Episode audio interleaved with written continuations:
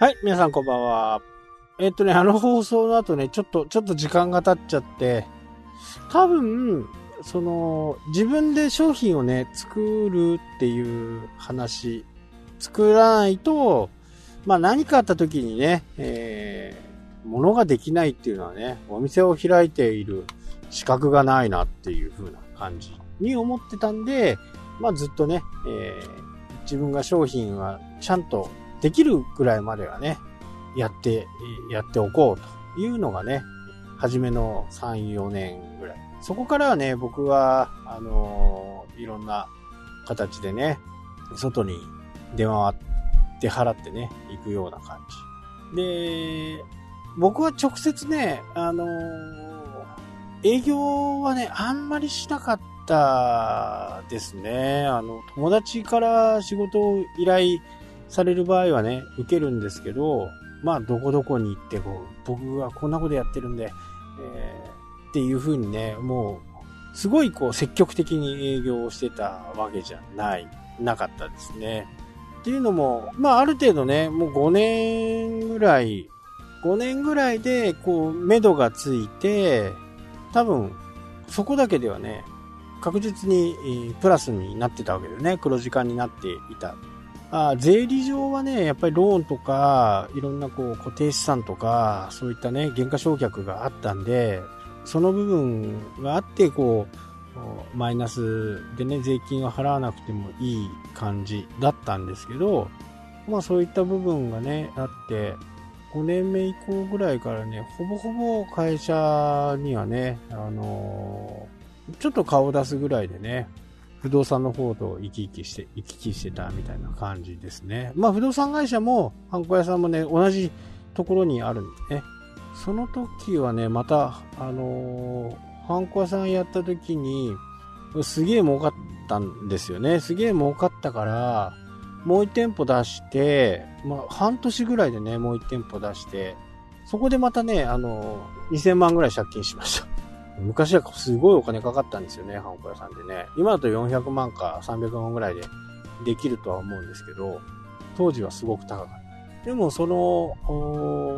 借金はね、10年ちょっとぐらいでね、えー返すことができましたし、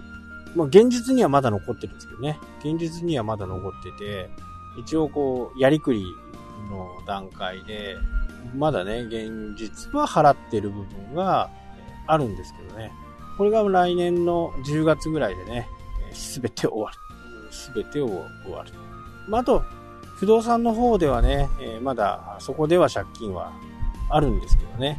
不動産会社の方の借金は多分、物件を持ってる限り永遠と続くと思う。まあ、建物なんでね、あのーやっぱり手を、手を入れていかないと、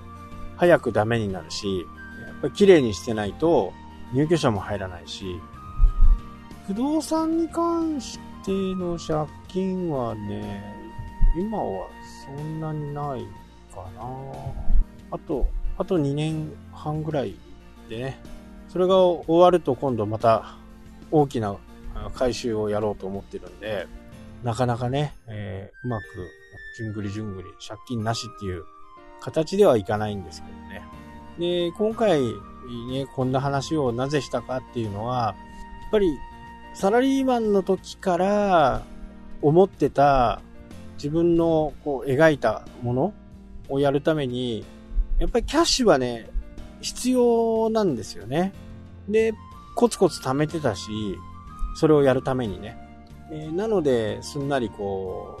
う、うまくいったのかなっていうふうには思いますね。えーやっぱり銀行もね、えーある程度キャッシュがないと評価をしてくれませんし、まあ、不動産を持ってなかった時なんかはね、やっぱり、えー親の保証をしてもらったりね、えーしましたし、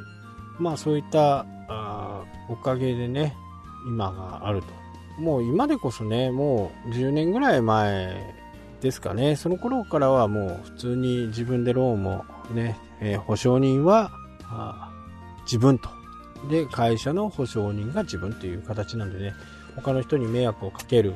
えーっていうこともなくね、えーやってこれましたね。で、その間自宅とかもね、えー一軒家の支払いも、あれがね、ちょっと重かったですね。一軒家の方がね。まあそれも借金もね、えー、25年払いがもう終わりましたんで、一昨年ぐらいかな、終わったのね。で、正直言うと、家の方はね、手も何も加えてなかったんで、今頃本当にお金がかかるような感じですかね。で、やっぱり、こう、今のこの感染症の関係でね、若い人たちがお金を使わないっていうマインドはね、すごくよくわかるんですよ。だからといって、何かこう、商売をね、やろうとすると、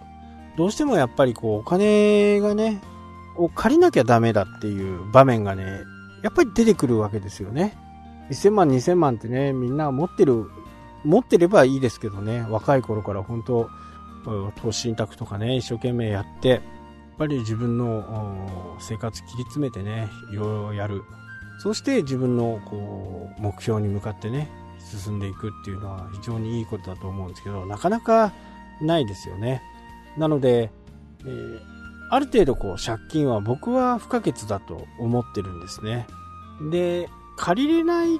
ていうのは何かに、何か原因があるはずなんで、昔でこそね、その100%ローンとかっていうのができましたけど、今はもうほとんど無理ですから、僕がおすすめしてるのはね、ワンルームとか、そういった一つ小さいね、マンションでもいいんで、そういうのをこう、持つと、後々ね、必ずいいことになるかなと思うんで、例えば300万のね、分譲マンションの一室 2DK とか 1LDK とかそのくらいのいい場所でね、えー、買うとしてもまあ300万ぐらいあればね今は買えると思うんで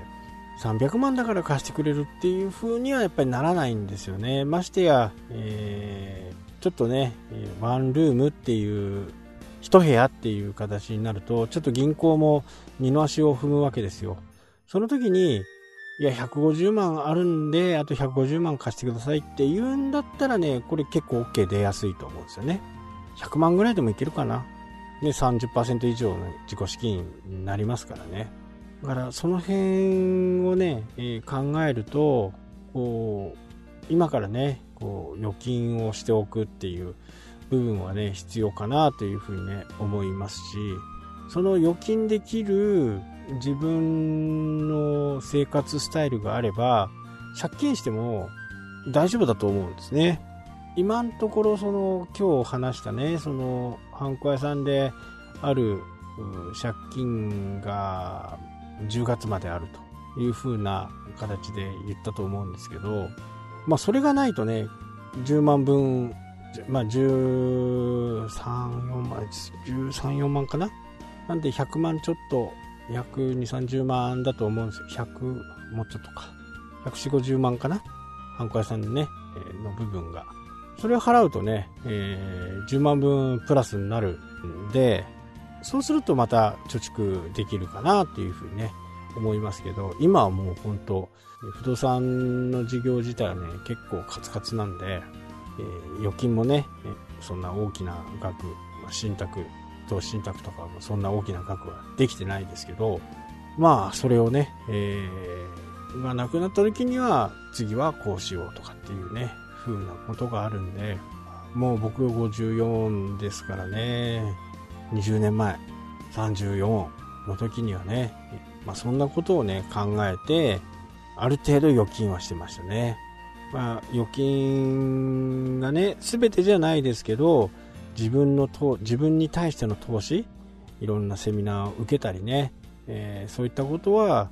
積極的にしてほしいかなっていうふうにね思いますし今でこそね本当に YouTube とかあオンライン講座とかいっぱいありますからねそういったものを受けてみるのもね本当にいいかなと思います。ましてや会社勤めの方なんかはね、うん、